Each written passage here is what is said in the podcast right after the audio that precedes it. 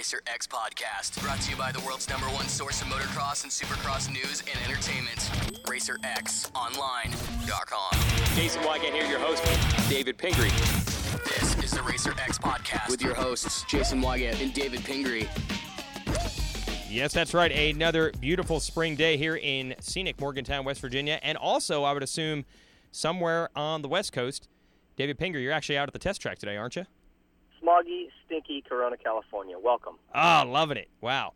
Uh, the the midnight oil, even in the morning for you guys. You're actually out there working with your guys for the shootout. Yeah, man. The uh, series rolls on here. We got uh, Cole Seely out, just prepping for the weekend. So, um, trying to have one good day at the test track. What about uh, Will Hahn's status? Is he going to be able to race? Will Hahn is making sure his couch doesn't float away. Oh, okay. And um, he's just letting that shoulder heal up. Uh, he's pretty questionable for the weekend. I, I would say at this point, aiming more towards no. So uh, his focus now, after that that series, Supercross series ended, is to uh, be ready for the nationals. You know, and uh, that's priority one. So if he's if he's not 100%, he's going to sit the weekend out. Makes sense to me. It's probably the smart move. Today we're going to talk about uh, motocross in cinema on this show. We're going to try to educate people, and once again, we stumbled upon you because you've had either the good fortune or the bad fortune to work on the set of a couple of these movies. Talk about your history there. Yeah, you know, I was real excited when they called me um, asking me to be part of Supercross the movie. Nice. Uh, I was uh, the stunt double for Trip Carlyle. You know, one of he was one of the brothers, the main character in the movie. And, um, you know, the show just didn't kind of come out the way we all hoped. Um, so now, yeah, as you said, it, I don't know if it's something you're proud of or you don't tell people about. Well, we're going to try to get to the bottom of is how does that happen? You're saying when you got involved and even when you were doing it, it seemed like the movie was actually going to be good, right?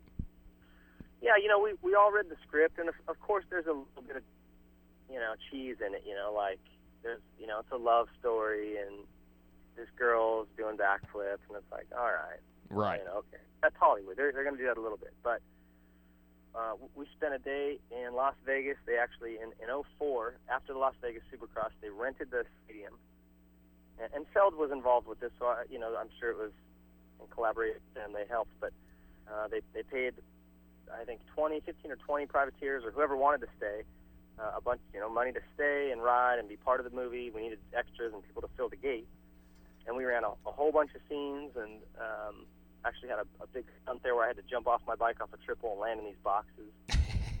so, you know, trust me, I put stuntman on my resume for sure. Yeah, yeah. and uh, you know, and, and then Rich Taylor and Dave Castillo and I did a lot of the rest of the stunts and and the footage that they needed and the stuff that we watched back that they had shot was actually really cool. I mean, when you see the stuff in their cameras, Yep. you know, you're talking, you know, fifty, sixty thousand dollar cameras, maybe even more expensive than the stuff they've got. It's amazing. It's not like what you watch on, you know, when Cudby's got his little handheld and he's out there. It's a whole different ballgame. Right.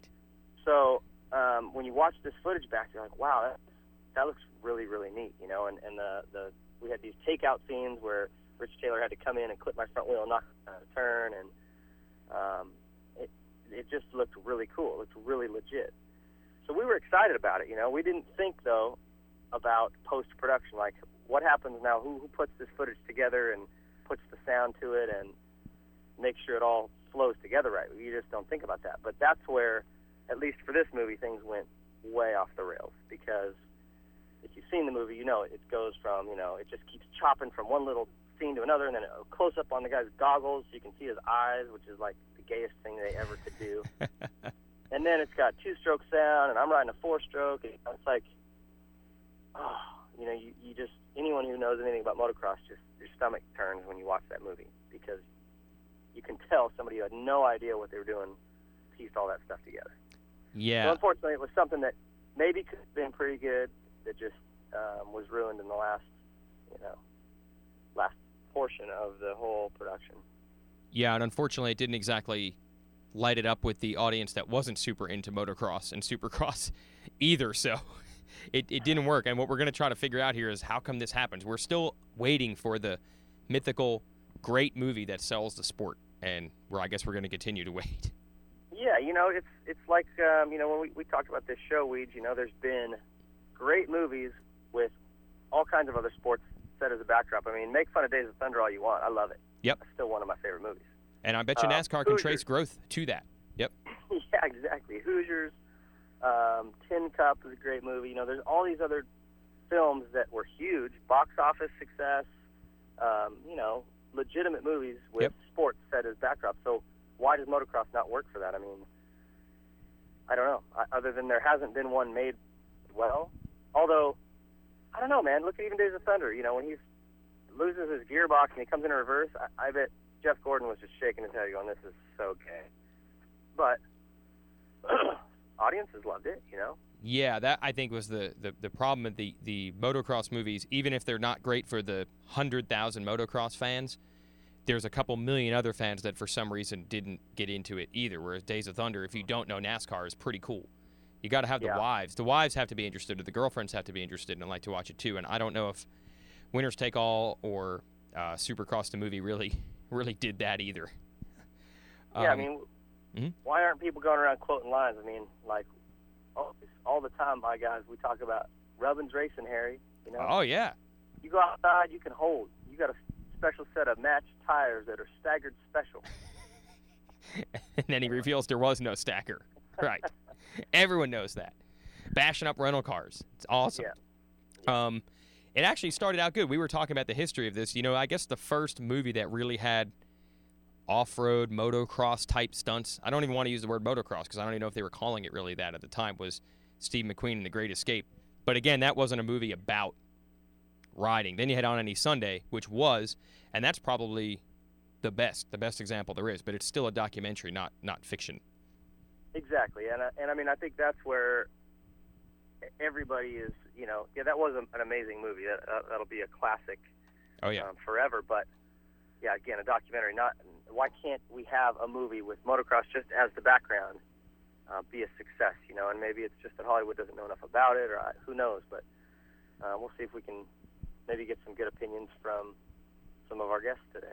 Yeah, this is cool. We're going to have Andy Harrington, who a lot of people call Regis. Do you even know why? Why is that? I don't know what. I think that's his real name. I mean, not a Oh. lot of guys can pull off the name Regis. Wow. I don't. I don't think he can either. So maybe that's why we call him that. You know. So he tries to run it as if his real name is Andy and Regis is just some random nickname. We'll have to ask him. I think it's Regis Andrew Harrington. okay, and then we'll talk to him. He was involved with um he was involved with Charlie's Angels, right? Which you were also involved in.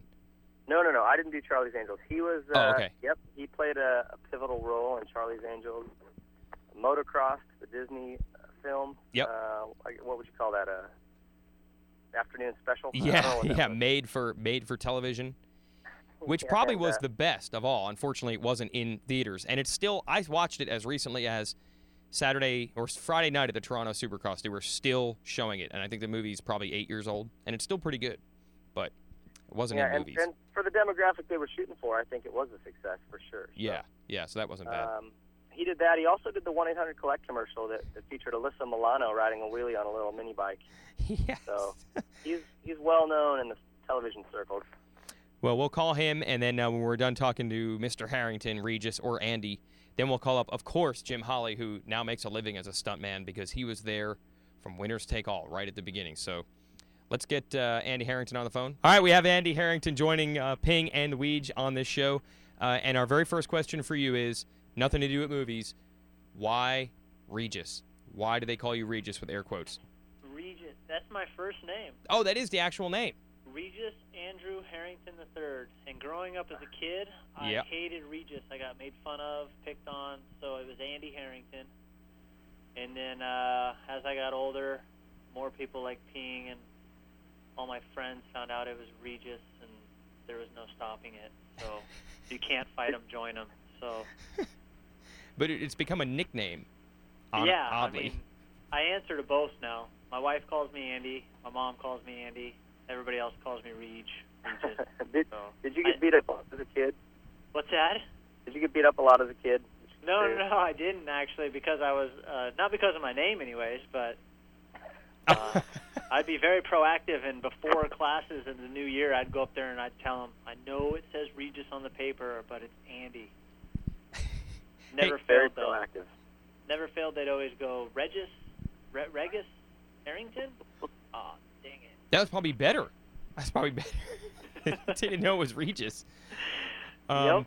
Well, we were we already talked about here uh, before we called that you you've done some high profile stuff in movies, but actually talked about your racing career first, and then how you even made that transition into doing stunt work. Well, I don't know if it'd be much of a career, but I attempted. Okay. I attempted at racing supercross and motocross. Um, I, I don't know. I just like every other kid. I started riding at five, went all the way through the ranks. Um, kind of got lucky. Got jumped on board with the Motor World Racing team uh, before it was the big MotorWorldRacing.com. It was Motor World of El Cajon. Myself, Dustin Nelson, Greg Schnell did a few uh, years there, and then uh, with KTM being in El Cajon and stuff, uh, I had a few good finishes in '99, and I was able to join the factory KTM team in 2000. But uh, I was just destined for failure. Uh, I got hurt trying too hard, trying to come back too quick, and just didn't have a year at all. Um, rode in 2001 again, and then uh, just uh, I would say just before the 2001 year is when the movie stuff started, and uh, I just got real lucky. Just kind of walked into that whole deal, and uh, after racing kind of fizzled, I've just been trying to do as much movie stuff as I can, and uh, uh, it seems to be getting picking up steam for me a little bit here, so I'm pretty excited with it. Well, you said you were lucky with the riding, but I mean, you can't be that bad if you ended up with two decent rides. How did you get lucky with the movies? How did you walk into that? Well, at the end of 2000, uh, good old Cell wanted my bikes back. Uh-huh. Uh, the year was over, and um, I was at Motor World. It was my local dealer, and there was a flyer there that said that they needed extras for a Disney movie, Motocross. Wow. They just needed you to show up with your gear bag and your bike, and there was a number. So I called it, and they said, yeah, it's 80 bucks a day. So me, you're gonna love this. Me, the Dogger, and Chris Wheeler Really? decided we were going to go be extras in this Disney movie, Motocross. And uh, we show up, and we were just background. They actually uh, had me pushing my bike behind the scenes and made me take my chain off because it was squeaking. And, They, they call Uh, that deep BG. yeah, movies. exactly. So uh, What's that stand for? Deep background. Way back. Deep- Way back. Oh, okay. way back. That was me. I was just the way back guy. Uh-huh. And uh, but it was cool because when I got there, like uh, Castillo, uh, Rich Taylor, uh, a bunch of guys, Oakley Lehman, a desert guy who's really big in stunts now. Um, hmm a bunch of guys were there, and they were the stars. They were they didn't they didn't hang out with us poor folk background. They were there making the good coin, doing the riding. And uh, so Dogger, Wheeler, and myself were all background. We didn't even get to. We weren't even supposed to ride or nothing. We were just getting getting a minimum wage salary for being in background. But uh, during that day at lunch, they let the other guys ride, and so we were like, "Screw it, we're riding." Uh-huh. And uh, the, the the the like the first assistant director or whatever, the first AD is like, "No, no background gets to ride." So I went over and talked to. Uh, Castillo and Taylor and all them, and they talked to David Barrett, who's another motocross guy who was the stunt coordinator on the film, and they talked him into letting us ride during that first day at lunch. And then uh, because of my size and Barona being my home track, I just kind of put it to everybody. Yeah. I got lucky, and then uh, I came back to my truck, and Barrett and the uh, director Boyum, who Ping's familiar with from uh, his famous role, uh, came over and asked me if I wanted to be involved in the film, and I was like, heck yeah, this is going to be sweet. They told me my pay was going to go from like 80 bucks a day to like 700 dollars a day, and I was going to get to be in the Screen Actors Guild and all this good stuff, and I didn't even care. I was broke and had an apartment, lost my ride, and I just wanted the extra money, so they put me in the chair, and then they told me I was going to be the girl, and that was uh, that was the start of my career in the and movie. you said, yeah, that sounds about right. What was it like? Uh, d- Motocrossed, which is uh, the the movie that was on the Disney Channel, was actually pretty good. Probably quality wise, I'd say it probably makes you cringe the least. So what was the feeling like there? I mean, did you think it was actually going to be a good movie, or were you not even thinking about that type of thing yet?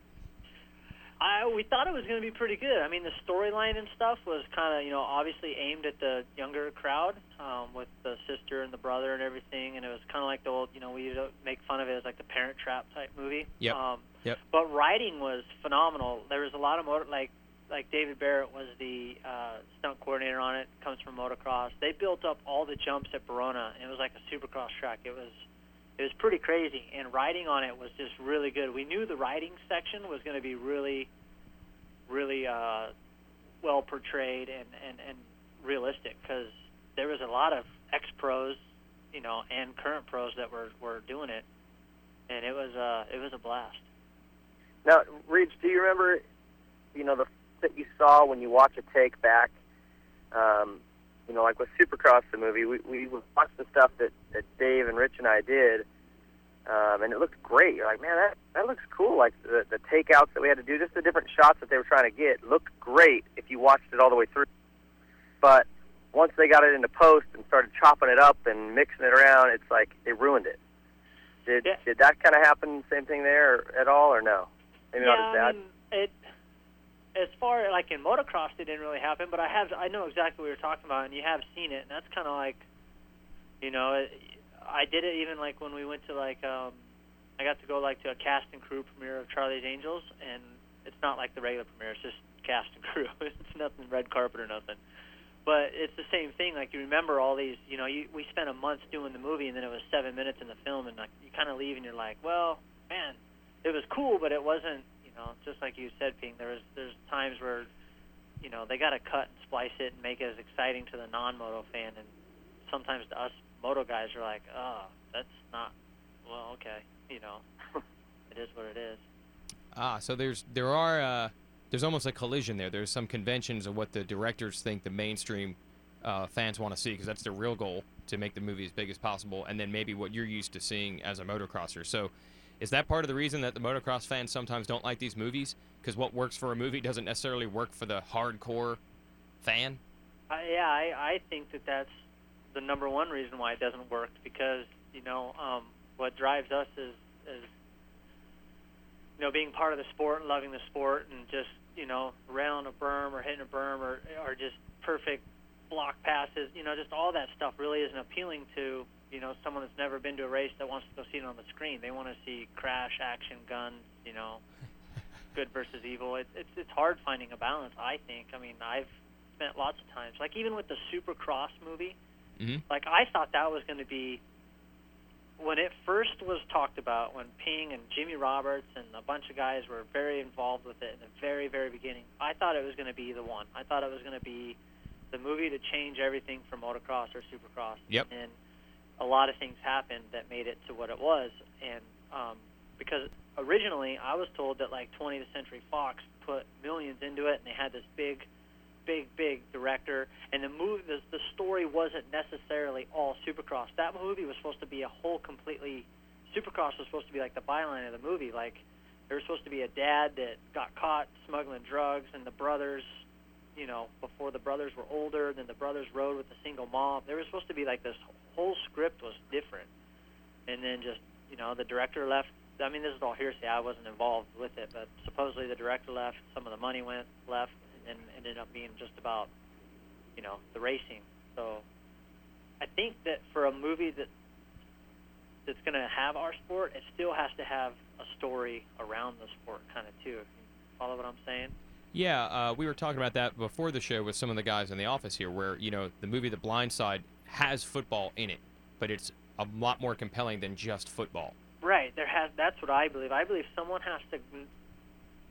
Someone has to know about motocross and and be able to work it into a storyline. But the the movie can't be about just supercross and motocross because to us, I think it would be awesome. But for you know mainstream America, it'd be it, it'd be really hard to capture the attention the whole time. I mean, and eh, I mean, it wouldn't be really hard for them to capture the attention, but it'd be hard for then the hardcore motocross people to go, "Oh, that's not realistic." You know what I mean? Like, there's got to be, you know, some But drama. I, I don't think I, I think you nailed it there, Reed, by saying that someone who knows motocross has to be involved in the production and, and even the post production of it to make sure that it doesn't come off um, super cheesy. But the thing is, it doesn't have to appeal to people in the industry so much. You know what I mean? Like it could be people people who follow motocross and race could be like, oh, okay, that's kind of lame, and it could still be a success if it was done right. And my my example, the Weeds Days of Thunder. I mean, look at some of the just ridiculous stuff that was in that, and yet I mean, I, I, you know, people who don't know NASCAR, myself included, I'm not like a big NASCAR buff.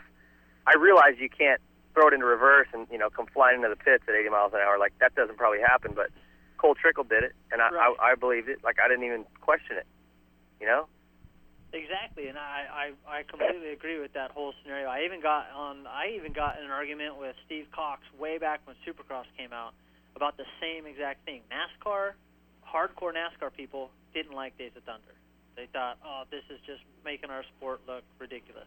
But it made a lot of people fans of it today. You know what I mean? Yeah, yeah. And even like, I mean, even if you go like to a movie like Top Gun, do you really think that like our naval guys are flipping the bird over a MiG 14 over the? You know what I mean? It's like when I was in San Diego, I remember as a kid watching the news and having people say that that portrayed the you know the Air Force or the Navy or whatever in a bad way too, but still got people into the movies. You know? Yeah, Um, and I mean, you plus got- it had that gnarly makeout session with Kelly McGillis. You know, they're like tonguing each other down. I mean, how do you not be a fan of that? Well, that happens. I see that all the time between. You know? Oh, okay. I was also okay. So you uh, once you got in, Anyway, is anyone else impressed that I just pulled out Kelly McGillis's name? Is Yeah. anyone? Take my breath away, man. I what happened to her? That was it, one and done. Um, hey, so after that, after motocross, um, so did you start thinking, okay, I'm going to pursue this now? No, this is where my story gets really funny. So Oh, okay. they told me, they told me that I needed to take a bunch of the money I made and Uh-huh. go get in the union. Okay.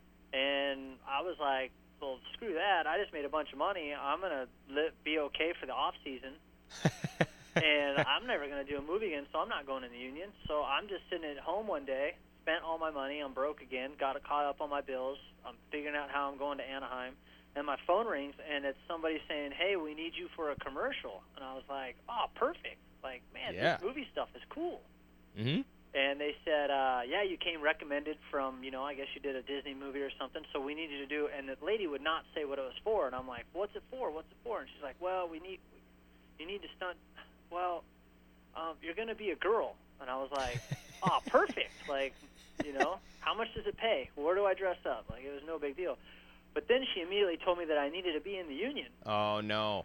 So I didn't have any money, and she. This was on a Thursday.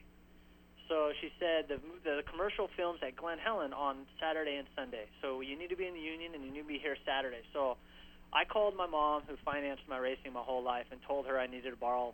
I think it was like fourteen hundred bucks or something. And I remember driving to her work, and I'm sitting there, and I had the window rolled down. And I was telling her, "I'll pay you back. I'll pay you." And she threw a handful of hundreds in cash into my drawer, my door, and she was at her wits' end with me. And she's like, "You know what? Don't call me till you pay me back." And I was like, I was kind of laughing, punk kid. Oh, okay, don't worry about it. Mm-hmm.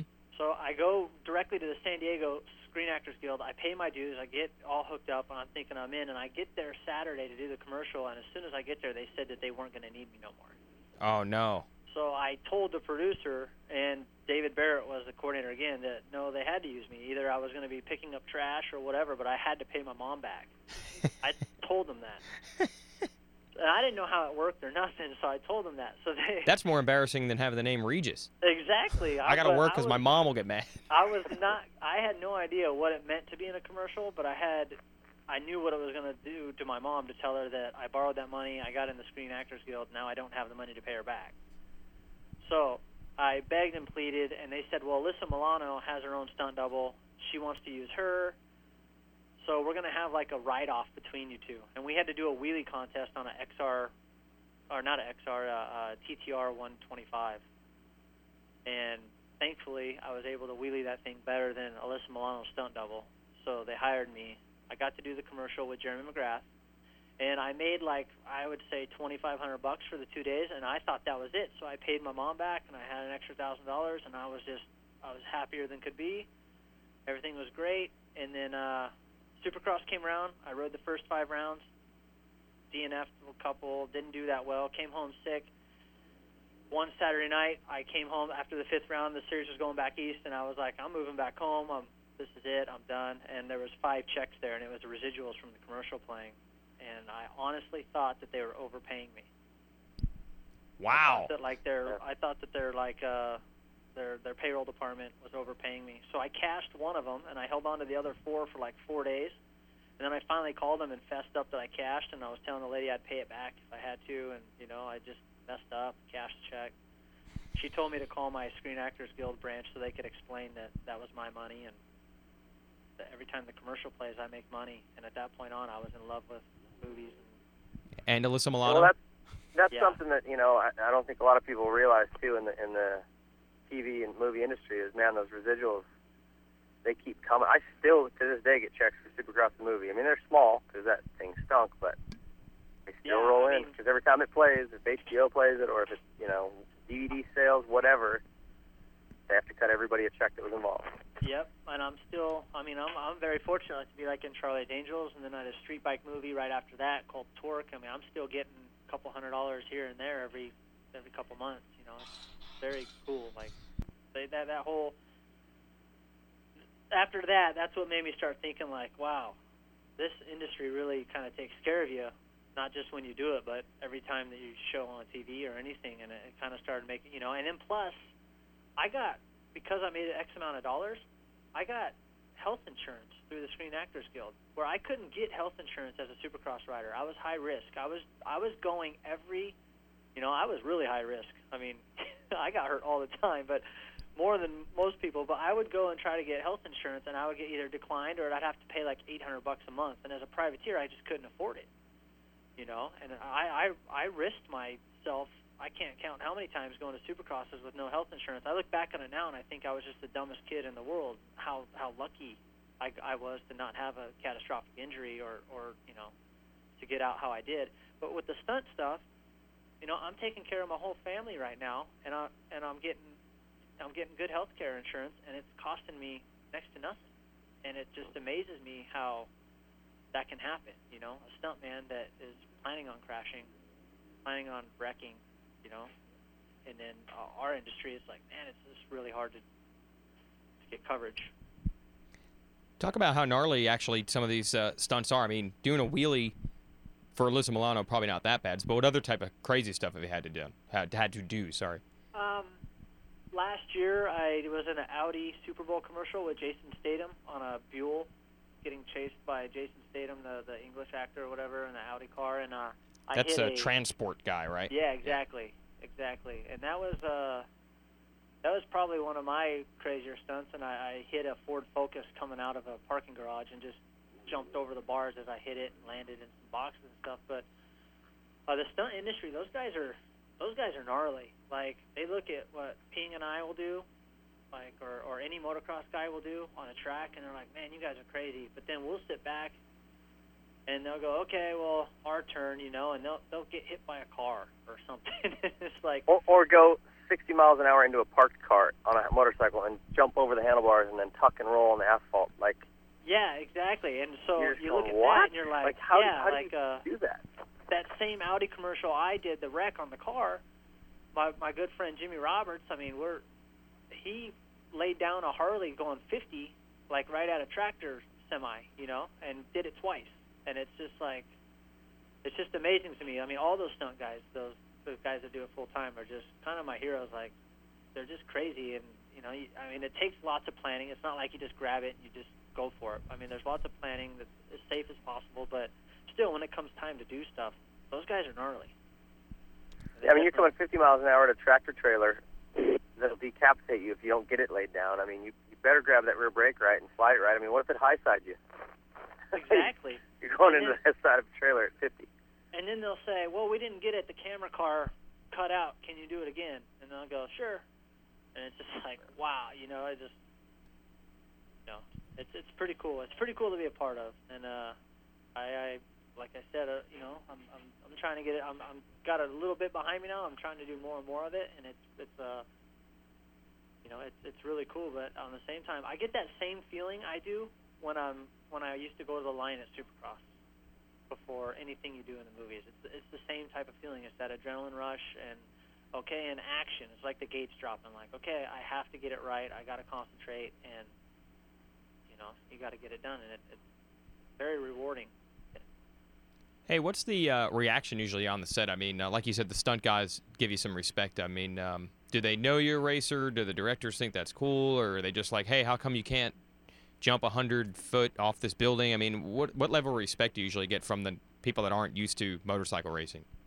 Well, I think the the all the stunt guys that I've ever worked with, I mean, they all ride. Uh-huh. There, there's a lot of. I mean, I've I really haven't been involved in too many stuff where uh, at least the majority of them there haven't ridden.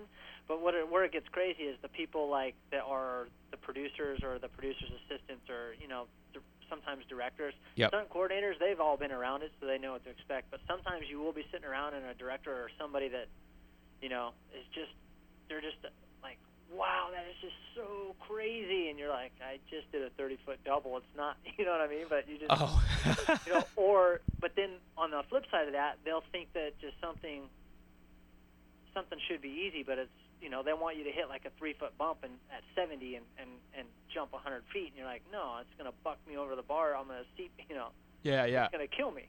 hmm So it's you really rely on the coordinators and everybody I've worked with This is just awesome, and then you just kind of get together and you, you kind of massage every situation to try to get what they want, the producers and the people that really don't know, but you try to turn it in a way to where you know how to do it and it's going to be safe. And what are the uh, what are the hours like? You, you hear a lot about it's the you know hurry up, get there early, and then wait around. I mean, are these long slogs just to do something that takes two minutes? Yeah, I mean, a, lot of times they'll you'll sit around and you know they'll set cameras and you know got to get everything perfect, and then they'll do a test run and go, nah, it didn't work, and then they'll reset cameras. And I mean, typically you're there from first thing in the morning till till daylight ends, you know, and uh, I don't know that uh, to me, I, I love those days though, because that, that you know it just it adds up, and you're in that union, and you know after Mhm. eight hours you're getting your overtime, and then after ten hours you're getting your double time, and it's just you know they really take care of you. So Plus, cool. there's a craft services truck, which is like, uh, you know, rolling Vegas buffet on wheels.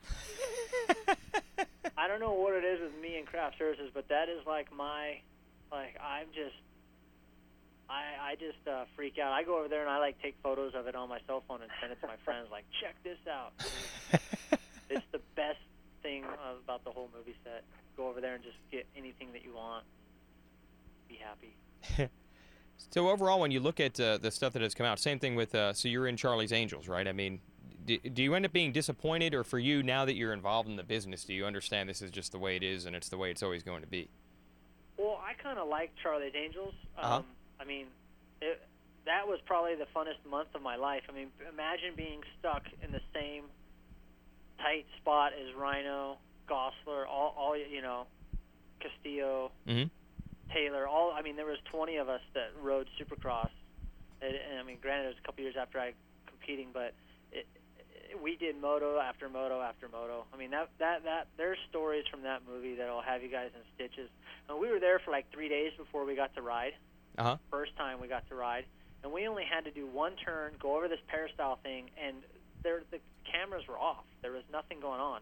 And all of us that have done movies, I mean, you just want to get rehired again. So you're just you just want to do your job, and and you know you listen, you pay attention. Okay, we're going to go through this berm, you're going to go over this hill, and then cameras are off. Let's go back to one. I'm the last person. I'm like the the chick that's coming from last or whatever again, and uh, I look over the peristyle and I see smoke, and I'm like, there's no smoke in this shot. And I go over, and Ryan Hughes had cleaned out Shae Bentley so hard it broke his radiator off of his bike and broke his elbow. And this is clear out of the shot. This is like not even in the shot. And we all go over there and we're like, "What the heck?" And there's just carnage. There's Bentley's rolling around on the ground with a broken elbow. Rhino's picking his bike up, and I'll never forget it. I, the director looks at Rhino and says, "What the heck happened?" And he he, he says, "Bentley tried to pass me on the outside." and we're all just, we're, there's like 20 of us just staring at Rhino, and he goes, "Nobody passes me on the outside." Or like it's a movie, you're not even in the shot. And he goes, "Yeah, but it, well, if you want it realistic." we're gonna we're gonna have a Ryan, Ryan Hughes story on every show, I think. Oh, Rhino was awesome on that show, and he's probably gonna kick my ass, but or but whatever. But for saying this, but in the very beginning, he used to run from base camp. He wanted to like he was training. He was coming back from riding after he'd been retired a while, so he wanted to run in his gear from base camp out to the set. mm-hmm. And man, we were the guys that would ride our bikes from base camp and then put our bikes up against Crafty and go inside and make an ice cream or hot chocolate and wait for the shot. And he would just talk crap like, "Man, you guys are gonna get fat and whatever," and you know. And but by the end of the movie, I was proud to see Rhino in there making sundaes and Nice. you know eating Snickers with us. Hey, did you get to meet the uh, the stars? I mean, do do you actually see them or work with them? Uh, every once in a while, uh, you get to see them and, and talk with them and stuff. Uh, I try to stay away though, because I I look like a I usually look like a tranny that's working late nights on Polk in San Francisco. I'm like a I'm a dude that's dressed as a girl. Like at last, I got to be in Transformers three, and or two, sorry. And uh, they called me up to set, and I was in two hours of makeup to be this chick. And I got out of my trailer and started walking up the set, and Josh Duhamel, the actor, was walking right next to me Oh, and it was just like, oh my! And he looked at me and he just was like, really, really? and I just was, what are you gonna say, you know? So I, I try to steer clear when I'm the chick of Do you, everybody. do you get any kind of do you get starstruck at all, Reed? Because like, I, I mean, I, you know, the ones you've done, obviously you're you're dealing with way bigger stars, but like even Supercross, um, Sophia Bush, and I can't remember the other girl's name, but she was beautiful. She did like those Carl's Jr. commercials on the bowl, the mechanical bowl. You know what I'm talking about? And The sauce is dripping down her. wait, Yeah. she was in Supercross the movie? Yeah, Wow. the Yeah. blonde-haired girl. Yep. So, anyway, they would be just like kind of hanging out right next to where we were. Oh, it'd be a disaster. I, I get starstruck really easy. So, like, if Drew Barrymore and Cameron Diaz would have walked out, I'd have, I'd probably got all giddy and gotten an autograph or something. It would have been ridiculous. Yeah, I definitely get starstruck still. I mean, I, I, I just, uh, it's pretty cool. I mean, sometimes though, when I'm, like, uh, I did one movie recently where I was instructed to stay away from who I was doubling because they didn't want her to see me, but that was her. you know What I mean? Wow. Yeah. So it's like, I was, I was asked to not be in the same area because this girl did not want to see like, you know, you, everything I do, the shots are real far away. There's like no close-ups on you or anything, or it's real action, so you never really know um, that it is me. Um, but it's it's kind of, I mean, it's funny. Like I wore Alyssa Milano's pants in the 1-800 Collect commercial. They didn't fit me. The the butt was way too big. And the uh, the girl in uh, the girl in the costume. Hold on, wait a second, wait a second. Rewind. the butt was too big. Yeah, I had Breathe. saggy drawers when they they gave me the same size pants, and my drawers were saggy, and I remember it created a kind of a uh, Samantha from Who's the Boss has a bigger ass than you. Is this what you're saying to me? yeah. Do I have the facts nailed properly? You know what? You I can back this up. You can ask MC specifically. We stood around and waited hours. We were promised to go to dinner with her that night by a couple people. We stayed. We were so stoked to meet her, and then when we met her, we were just, you know, it was like, she's very short. I mean, she's good looking. Don't get me wrong, but she's short. She was nothing that you expected. So. Uh, Uh, and then when that happened with the the pants, I just remember sitting in the in, in the wardrobe and just it became like a a panic because they did not want that to happen or to see Alyssa to see me in these pants that were big. So we did some serious hemming and some stitching right there. I remember in McGrath's book, he did say that she didn't look that good and she smoked a lot. That's yeah, right. I didn't want to be mean, but McGrath straight up was like, we sat there like, oh, we're gonna see her, and then everything they did on, with McGrath, she had to walk on like apple boxes because she was so much shorter, so Wow. they could like actually look eye to eye to each other. Mhm. And I remember McGrath, he was just pretty, he was pretty disappointed. He was pretty disappointed in in in the looks and but more more importantly the attitude. It was kind of like this, you know, I'm I'm really cool attitude. So we were kind of let down. Most of the time, are the people pretty good to work with, though, besides Alyssa Milano?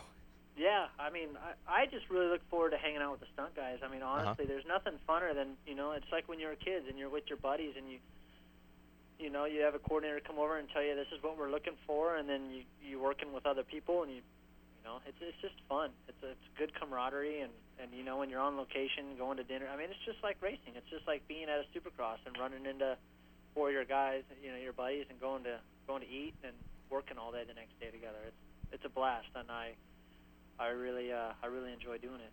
Cool. All right, well, uh, we're gonna let you get back to uh, to the real job. Maybe it won't be the real job forever, but uh, thanks for thanks for the half hour of your time, though, man. These are good stories, and I'm sure there's a million more. Oh yeah, there's a there's a whole lot of them, and uh, maybe you can have Ping tell you about his gag where he uh, crashed off the triple. If you haven't heard it already.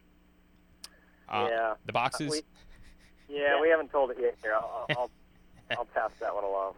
okay.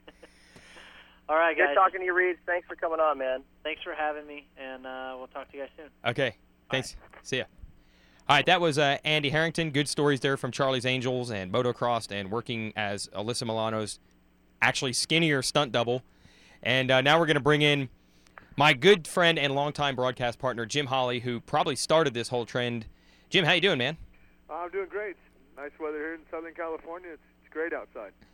Uh, I feel like you're almost the originator here. You know, when Charlie's Angels and Supercross the movie came along, it got a lot of opportunities for a lot of people. But you were involved in the earliest days, even at Winners Take All, right? Yeah, that, that's exactly right. Uh, you know, actually, I wasn't probably the innovator. There was a, a guy by the name of, if there's any dirt track guys listening, uh, John Hateley, Eddie Mulder. Uh, they kind of got into the business in the 70s and stuff. And a guy by the name of Mike Runyard, who I know Davey uh, Coombs knows. Uh, Mike Runyard he used to be a factory Suzuki rider in the Uh-huh. 70s with the Costers. So uh, those are the, the actually the trendsetters, uh, as well as Brad Lackey. I mean, Brad uh, did, worked on a few. Uh, movies too, so I just Really? kind of followed in uh, their footsteps. Gary Semics, he's worked in the movie industry too, and uh, yeah, so just kind of followed from there. It's just a natural progression uh, from racing professionally, and you know, y- your your ego's kind of you know like you still got a little bit of an ego. You still want to perform, but yet you can't perform on a supercross track. So why not go and perform in front of the uh, big screen? How did uh, Winners Take All come together? You know, everyone that knows. was, uh, go ahead. That was a long, uh, a good friend of mine, Richard Epper, a fourth generation uh, stunt guy's, you know, grandfather, great grandfather. I mean, they doubled, you know, did the horse stuff for uh, John Wayne and things like that. Uh, doubled uh, his grandfather did. So, Wow. uh, you know, they got me into the business. Uh, it was Richard, and uh, as a matter of fact, the winners take all. I was still riding. I was a factory rider for Yamaha, hmm and um, I, I couldn't do a lot of the stunts because I was worried if I got hurt that Yamaha would be pissed. So actually, Richard uh, did a lot of uh, the sequence at uh, Dallas Stadium because when they were filming down there, I was racing, but the day after, they ended up using the track, and uh, Richard actually uh, doubled me, and um, so it worked out great. But that's who got me into the business is the Epper family. Wait a minute. Are you saying that he actually was Jim Holley? He was. He was. wow. So you stunted for other people, but other people stunted for you. Right, yeah, when I was first getting into it, because you, you'd mentioned that was the first show I'd ever uh, worked on was uh, Winners Take All. That's how I got my SAG card uh, after that, and um, you know from there it just took off.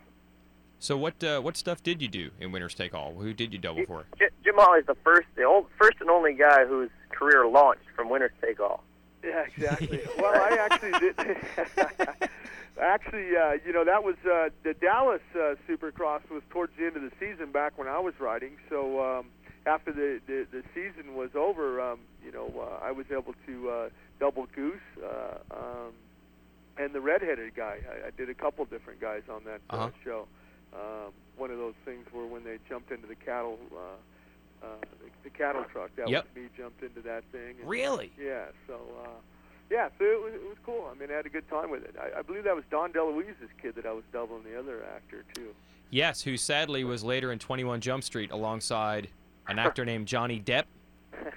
And I don't know which one did better in the long run. but um, wh- how did the Winners Take All even come about? How did was it a was it the promoters working that, or did someone just like Supercross? How did that even happen? Do you know? you, you know, I, I I I don't know to be honest. Uh, I, I don't know the producers on that show because, like I said, at that time I, I was racing for a living. Yeah, I wasn't yeah. into the stunt business. All I know is Ernie Orsatti was the stunt coordinator, and uh, you know I, I met Ernie, and Ernie was into it. Noon, his son, uh, was into racing and, and riding and things like that. So. I, I believe uh, Jack Tatum, if I'm not mistaken, was one of the producers in that. Uh, Yeah, that's that the name. show. Yep.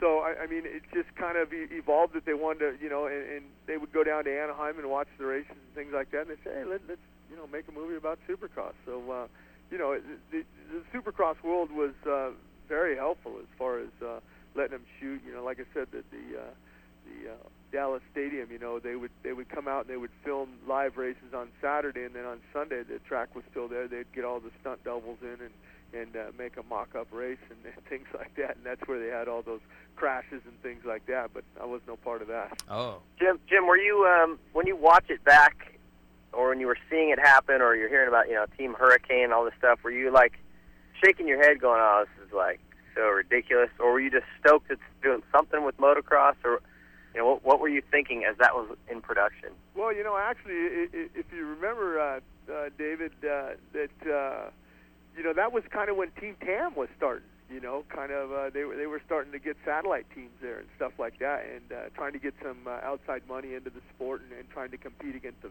against the factories.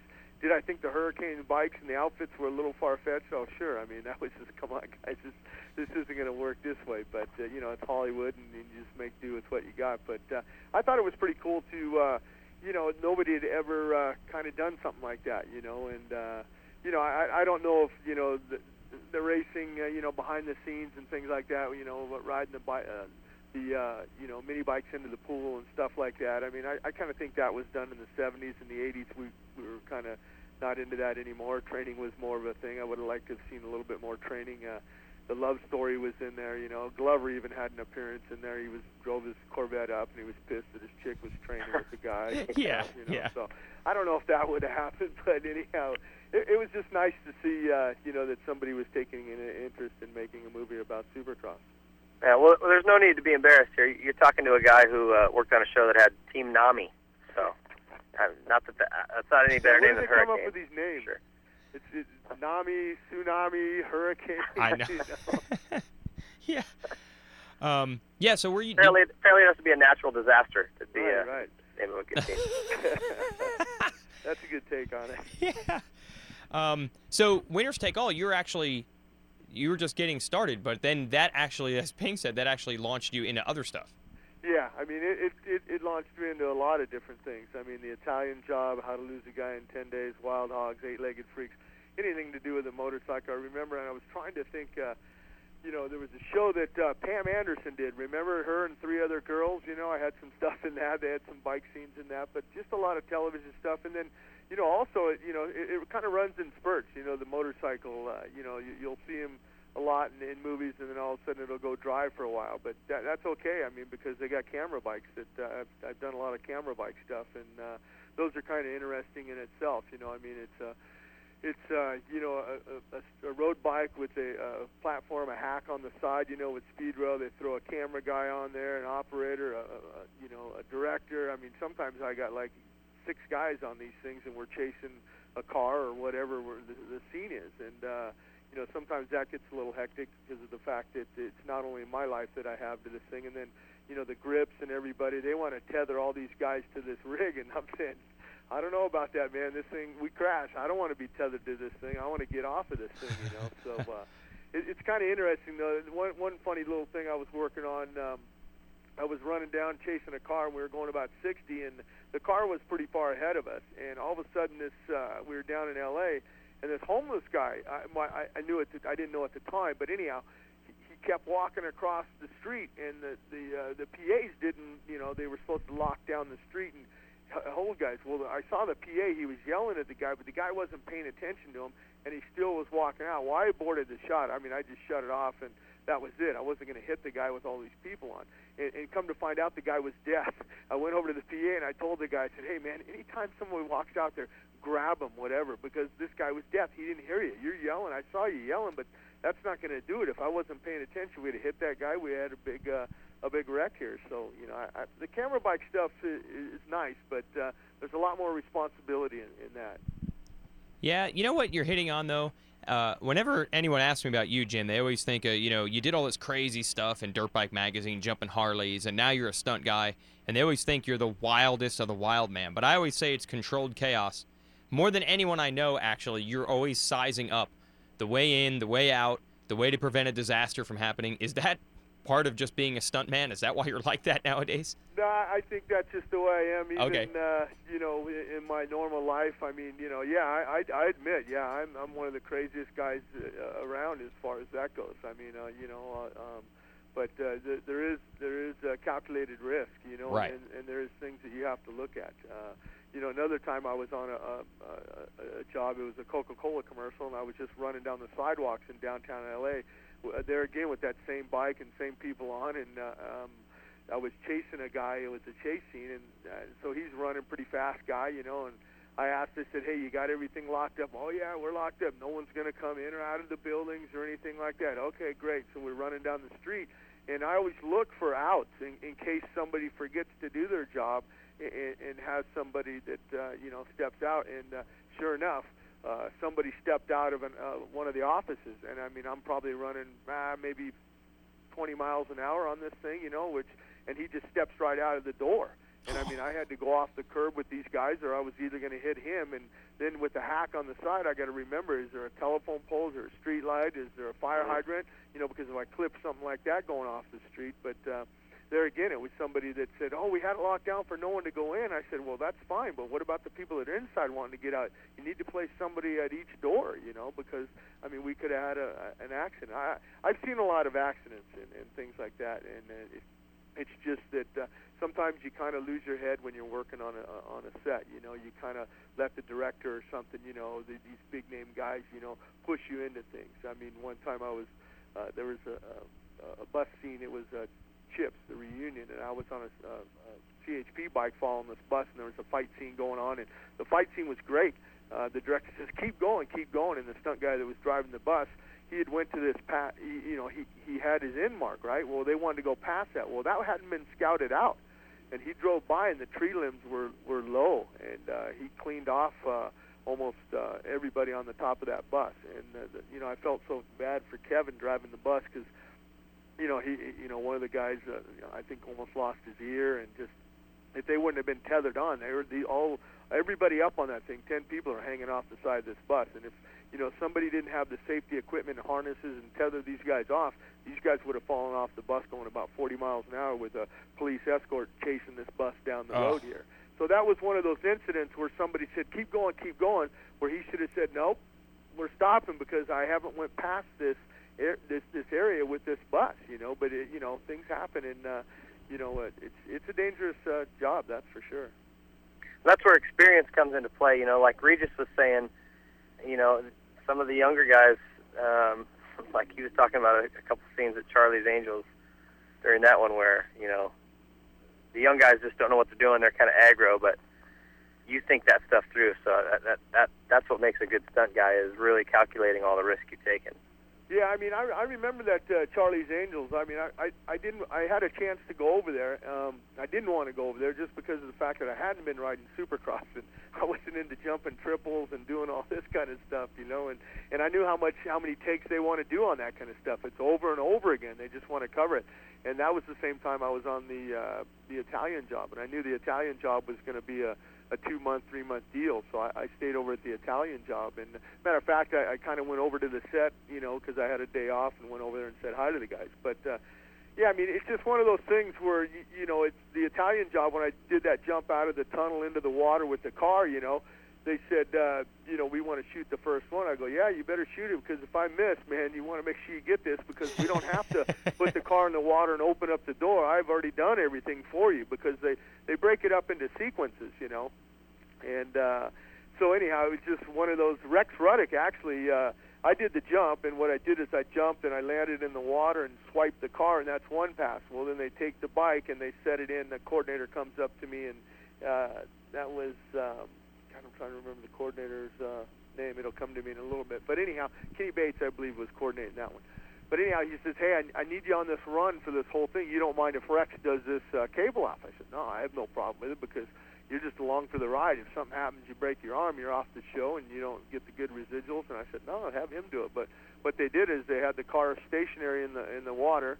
They had the actor in the door to open it up, and then he rides in about uh, probably 20 feet. He's got a cable that they run from the handlebars down the front fork legs to the front axle, underneath the back axle, and out back, and that's the pick so the bike doesn't chase you. And he basically just rides the bike in about nah, probably 15 miles an hour, and comes to the end of the uh, cable, and the front end collapses. Wham! It snaps and throws you over, and you land in the water, and the bike stays right there. It doesn't chase you. I said, no, have him do it. Rex Ruddock, he can do that. I don't want to do that. save save me for the, the the the hard stuff where you got to come out of the tunnel running about 40 miles an hour, land in about two foot of water, and hopefully it doesn't hydroplane you into the front of the car and go over, you know, and just swipe by the car. And first time I did that, everyone looks, goes, man, you were about an inch away. I said, well, that's what you said you wanted, right? Yeah. Oh, you know, but you know, and, and one of those things too is is you know I, I tell the transportation guys always when I'm doing stuff like that. I said, hey, only put a little bit of gas in. You know those uh, BMW RS 1200s. That, that you know they're big bikes. They hold about eight gallons of gas. I don't need eight gallons to do this jump. That's more weight, more things. Well, after I did the first jump, I got back into the. This is an uh, Ascot uh, flat track uh, in Gardena. That's where we're in the wash down there. They uh, made up this tunnel and everything, and they had a bunch of flatbed trailers, and I was in here with this black duvetine all around me, and I get back in to do the second take, and I go, hold it, guys, hold it, I smell gas. And so, you know, I'm thinking I'm in this thing, this thing's going to catch fire, I'm dead, you know. So I, I got out of it, I ran it back down. What had happened is when I did the jump, I split the seam of the tank because of so much weight. And, and you know, those bikes aren't made to do that, and that's what I hate about the business.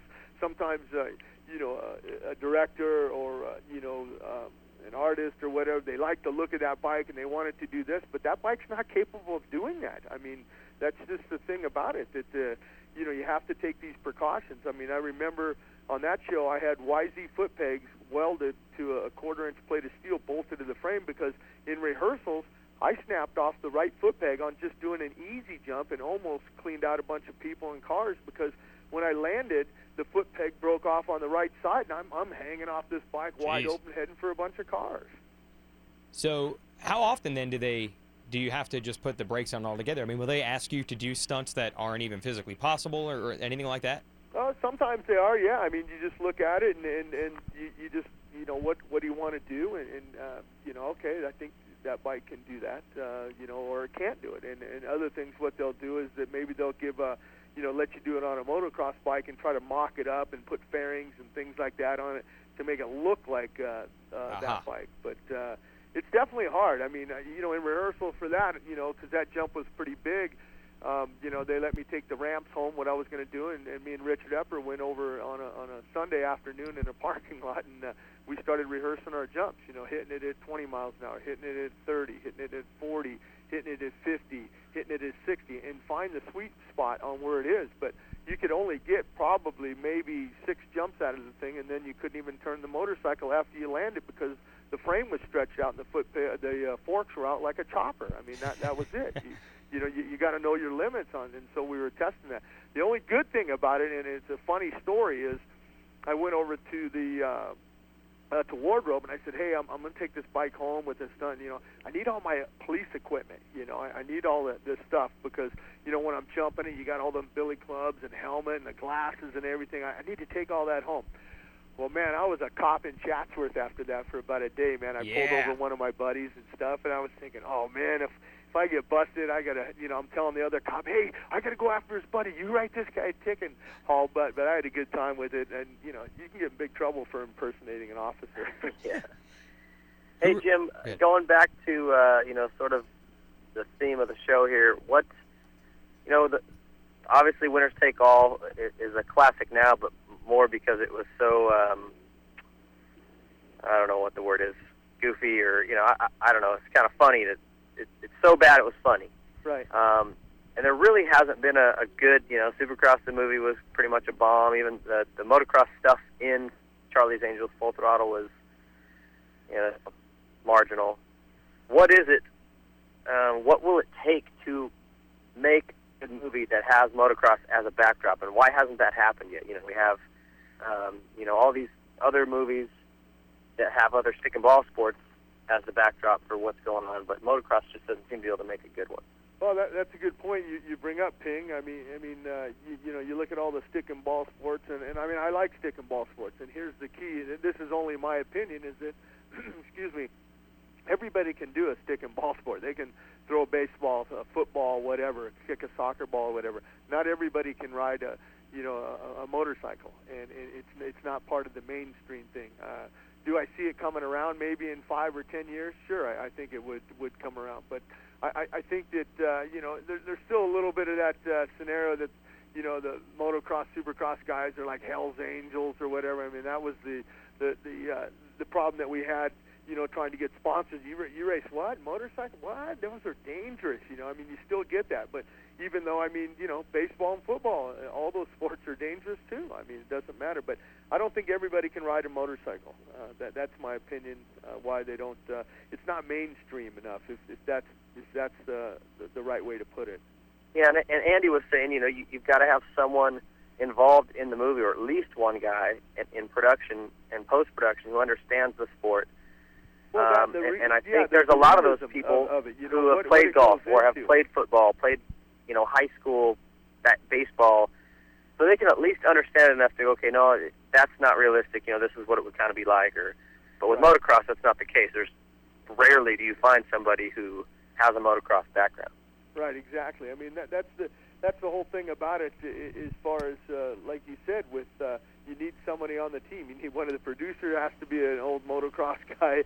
The the director maybe because uh, he's setting up the right camera angles. The stunt coordinator. I mean, things like that. That uh, it, it takes a lot of those. I mean, I think if you just had one guy that was a producer that "I really like motorcycles. I want to make this motorcycle movie. Well, that's fine. That's what we've had in the past but you don't have anybody in there saying that this is not going to happen and and and, and making it uh, true to life, you know, and been there and done that type of thing.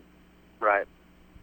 Yeah, and also the idea of, um, you know, Winners Take All was, as you said, it was a movie about Supercross, and Supercross obviously was because they called it Supercross the movie. Um, a lot of the best movies about other sports aren't about the sport. That's just a part of the storyline. Um, maybe that would be the key if someone made a movie like that where the story doesn't have anything to do with racing, but they do race. So the racing doesn't have to carry the whole thing, and they don't have to turn racing into something it's not just to make a story out of it. Yeah, racing should be like maybe 20% of the movie. I mean, you know, there's plenty of storylines out there that, uh, you know, and that's the riders and everything like that. I mean, you know, just follow some of the privateer guys around and see some of the battles and, and things like that. To, you know, see some of, uh, you know, how hard of a road it is to, uh, Yep. you know, to get up to that level and build a storyline like that. I don't know if too many chicks are involved in it as far as like that. I mean, they they always want to throw that in there, but that's eye candy, and you know that's what gets people to come into the seats to see some of that stuff. But Oh, uh, the chicks Is are it, involved. is it is, is it possible that it starts as far back as the writers? I mean, if you think about it, every every movie we've had in this sport is pretty B, pretty much a B level. You know, you, you don't have any major actors.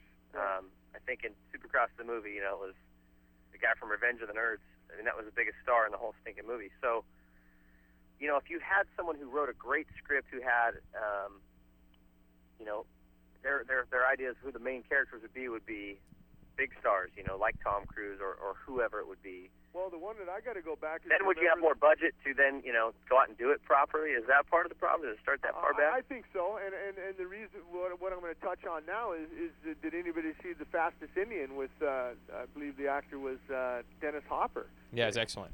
I mean, that was an excellent movie. I mean, that had a storyline. The guy was in New Zealand. He had a dream to come to here, and the sacrifices that he made, you know, in Hollywood, he met that hooker or whatever, you know, and then, you know, he wanted to go to the Salt Flats, and he wanted to prove this thing was fast. I mean, that was a great movie, and, and that had a great cast. It had a great uh, storyline to it. It had a, a good budget, and and it, it was it was a true true movie. I mean, it, it was excellent. I enjoyed that movie. Yeah, that's true. I remember um, my girlfriend, who's my wife now, I wanted to watch it, and she said, "I'm sick and tired of doing motorcycle stuff with you." And I'm like, "No, no, no. You got to understand. It's it's. I know it's about motorcycles, but it's not really." And then her parents watched it, and they told her to watch it, and then all of a sudden she did. As long as I didn't have anything to do with it. But you're right. It wasn't a motorcycle movie. It was a movie with a motorcycle in it. Right, and I I think that's what they need to get into if they're going to do anything with Supercross and motocross or something like that. Uh, you know, uh, you know, take a page out of that playbook, uh, the, the fastest Indian. You know, it had motorcycle stuff in it, and it was interesting for us motorcycle guys to watch that. But I mean, it had a great storyline to it, and, and uh, I, I really enjoyed that film. All right, all right. So we've nailed it down. Who do we get this information now to Yeah. uh, to get the ball rolling here? well, it's not getting Jim, you got the connections in Hollywood here. Make it the happen. You take this The- the- podcast and get it down to Spielberg. How much Right. money you need? Uh, Hundred million? Yeah. Probably. Uh, at least, I mean, it, it, it, it, I mean, you know, David, from working on shows, I mean, the production, the, I mean, commercials and things like that that you shoot, you just, the money that's uh, spent on that, uh, you know, it, it's incredible. Yeah. But uh, I don't know who you'd get for an actor to, to double, you know, uh, Chad Reed or James Stewart or Ryan Dungey or somebody like that. Hey, when Winners Take All came out, uh, were people when Supercross movie was coming out, everyone was excited, thinking this is going to launch the sport. And then everybody saw it. I remember it came out the weekend of the Broome Tioga National. So Saturday night after practice, the whole theater was pretty much industry folks, and everyone walked out saying, "Oh no." this isn't going to happen like we thought. What about winners take all? Do you remember the build up and what the reaction was when that came out when you were racing? Yeah, not really, because uh, you know I was I, I was still racing. You know, Yeah. I, I, I you know I was uh, yeah. I mean, of course, I want to see how they cut it all together and everything, but I was pretty much uh, you know uh, you know involved in that thing as far as, uh, but I was still racing at the same time. So I mean, uh, but yeah, I mean, anyway, I mean, you know, anytime I don't I don't care if it's good press, bad press, whatever. I mean, anytime you can get some motorcycles on the big screen, I think it's going to bring a little bit uh, more attention to the sport. You know, uh, be it good or bad. You know, at least hey, we're still talking about it today, aren't we? That's right. That's right. And uh, the last thing I want to ask you about, which Harrington mentioned, and I know you've told me in the past, is as far as getting involved in a business uh, with residuals and the health insurance and, and being in the union and all that, it's actually a pretty good business to be in. Oh, it is. I mean, it, it's a it's a great business to be in.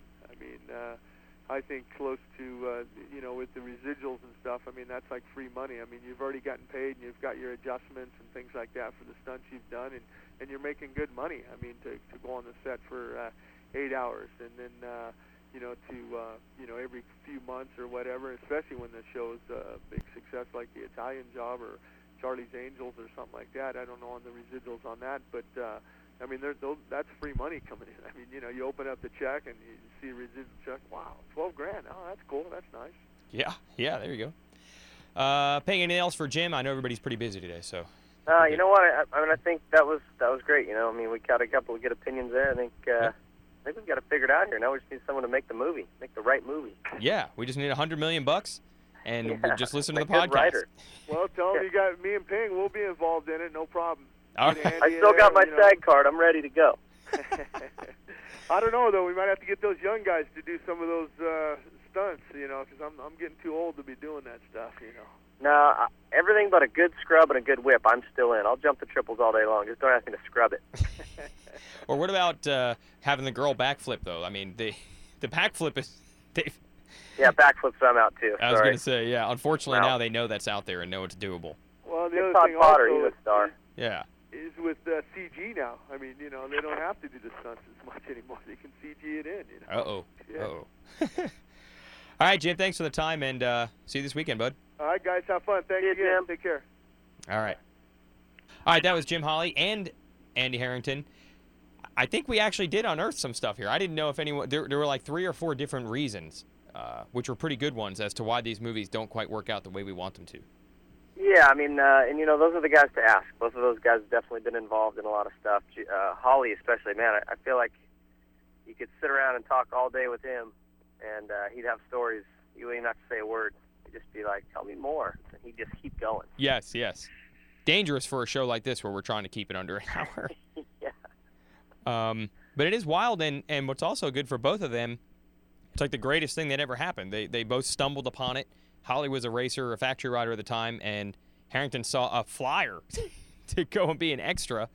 And now it's like the greatest line of work to be in. They were able to do that long after they were able to race. You know what? It, it is super work, like he was talking about. Um, you know, I got paid a set amount of money to be in the film. Then I got uh, uh, what he what he called an adjustment to be to do my gag, which is I'm throwing out some technical terms Nice. here. All right, this is business talk, but but the stunt that I did was called a gag, um, where I had to jump off my bike and land in these boxes. Oh, is that the one Harrington? afterwards. Is that what, what Andy was asking you about? Yeah, it, this was in Supercross the movie. If Yep. you remember, where Trip Carlyle gets taken out by Tyler Evans and crashes on that triple and breaks his leg. Well, they, you know, someone had to jump off their bike there, and I happened to be the guy doubling for Trip Carlyle. So they basically took the. We, we had Sam Boyd Stadium the day after the Supercross there in '04. Um, had the whole stadium rented and did all that, and they, they basically took the stunt jump out of the triple and filled it with boxes. And Jimmy Roberts was the stunt coordin- coordinator on that film as well, and he was telling me, okay, yeah, man, don't. It's it's easy. We'll, we'll spray paint a line up the face of the triple that's sort of angled. You just follow that and throw the bike, and you'll land. We'll have three levels levels of boxes. You know, just just cardboard boxes that are put together with nothing in them. And uh, three layers, man, it'll absorb. You'll be amazed how soft it is to land into. And I'm like, all right, okay, you know, I'm in. Let's, you know, because he, he said he would do it if I wasn't comfortable. And I'm like, no, you know, I could use the. I think it was an extra three grand Oh yeah. do the stunt. I'm like, no, I'm I'm pretty sure I'll go for it. So they get to doing it. They stacking boxes, and when they put the third level of boxes in, it was above the the height of the landing. so you could see the boxes. So they had to take a layer, layer out, and it was just two layers of boxes. And they lay what they did was put a layer of did a layer of setup boxes, and then a layer of just flat cardboard, and then another layer of boxes, which gave it a little more stability. And he's like, um, hey, you know, uh, yeah, they couldn't get the third level of boxes in. Um, I got this Under Armour stuff here. Why don't you put this on? And I'm like, whoa, whoa, whoa wait, you said three was good. now I got two. You know, I was, Yeah. I was. He made me nervous the way he kind of was sheepish about telling me about it. And Yeah, so- yeah.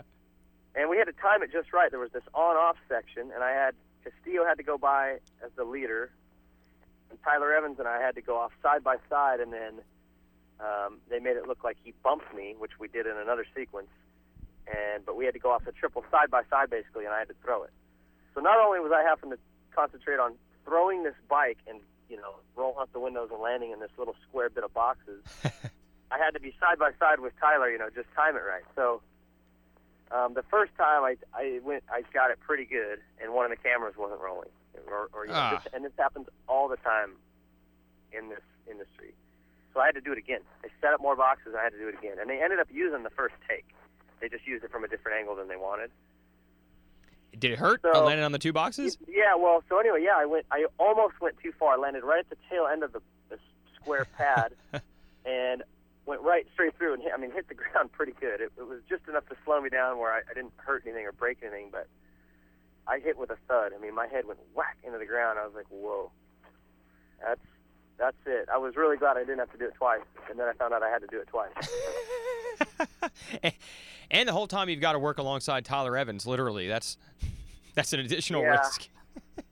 yeah, well, yeah, There. I'm not going to touch that. Yeah, but well said. Well said. um, how, how did you, by the way, get involved with that? How that how that come about?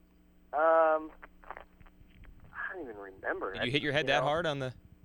I think I hit my head too hard on that my gag. Um, I don't know. I, you know, I'm buddies with with uh, Rich Taylor and Dave Castillo, and they were looking for guys at the time. I wasn't racing full time. I had just retired the year before, so I had the time to do it. You know, it was um, five days there in Vegas, and then we did another, oh, probably another two weeks total time up at, um, you know, the old Lemon Grove track, which is now Piru, and a couple other places. So you really had to have a lot of time. They couldn't use anyone who was still racing professionally, Right. and I was just fresh enough out of it that I was still riding pretty regularly and things. So it just worked out. And uh, I mean, were you thinking of pursuing that more so, or was it just a one time Well, that was fun? It is. It is. You know, like those guys have said, it's it is good um, industry to be in, but you got to chase it. You know, and I mean, you got you got to be down there going to to try. You know, um, when they have cattle calls or whatever, when you're coming down to, to try out for these things, and you have to just really network within that industry. And I just was like, man, I don't know. I, I don't. I don't feel like I want to chase it. You know, if something comes Right. up and there's a I I have a couple of friends still in it, like obviously Dave Castillo, Rich Taylor, um, Jimmy Jimmy Roberts, who's a stunt coordinator, and if they need motorcycle guys for something that's coming up, I, I'm sure that I would get called. I still do have my side card, but Uh-huh. I mean, as far as like what what what Dave and Rich and these guys and, and Jim Holley do, I mean they're you know they're going after it, you know, and Yeah. I just me it wasn't something I wanted to do that hard, so. When Supercross the movie finally came out, though, did you feel the the sigh of disappointment like we all felt in the Oh, movie theater in Broome, Tioga? Oh yeah, I went when I went to the premiere. I was just like, oh man, this is and and the problem is I was in it. I wanted to be like, and and the footage I saw was good, so I wanted to be pumped. I was kind of telling people, this is I think it's going to be really cool. You know, there is a love story and stuff, so don't. It's going to be just all like you know, pure racing the whole time. But um, the footage we saw was really good, and then when when we saw it after they had put you know put it through the editing room, it was just like, oh no. Right. Right. Ugh. Another another wasted opportunity. Well, yep. We'll have to we'll have to wait for the one that actually portrays our sport. Still hadn't happened yet. That's right. Well, uh, they come along every 20 years, these movies, so we'll have another chance. All right, Ping. Uh, I think we we've covered all we can cover. Unless you have anything else you want to add, I know you got to get back to the test track, and uh, I got to fly to Vegas. So, what do you say? I think uh, I think it was good, man. I think uh, anyone that was interested in this topic got some got some food for thought. That's the idea. Just like the craft services. That's right. Food. Lean your bike up against it and go inside and make a sundae. Oh man. There is one other motocross movie that no one has seen except our managing editor, Brian Staley. There is a Dutch film from 1980 called Spetters, and from what he tells me, the the you know they put the, something on the screen they'll say fantastic action USA Today. Well, he just showed me the box cover for that that he found on the on Netflix, and it says graphic sexual violence. That's that was the tagline. Excellent. That Uh, always, you know, that drives them in droves to the to the movies. Oh Graphic yeah, Sexual violence. graphic sexual violence. Wow, I'm there, dude. And um, you know, I'll mhm. tell you while we're talking about motocross movies. Yep. I do have a movie coming out. oh really? Oh yes, you do. Video. It's Yes. not. It's not a feature film, but Motocross 101 is coming soon. Throw a little plug in there. Motocross101.com. It's more. It's uh. It's it's not fiction, right? This is this is based in reality. It is reality. It's uh, it's just geared towards helping people ride ride better.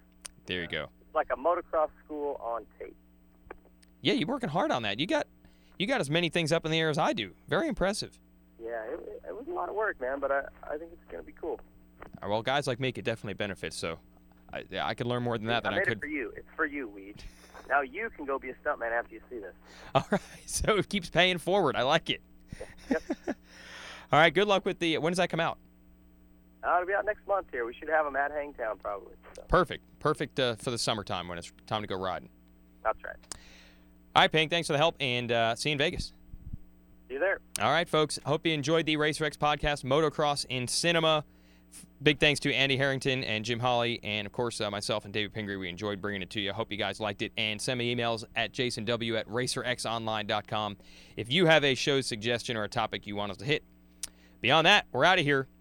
Enjoy it.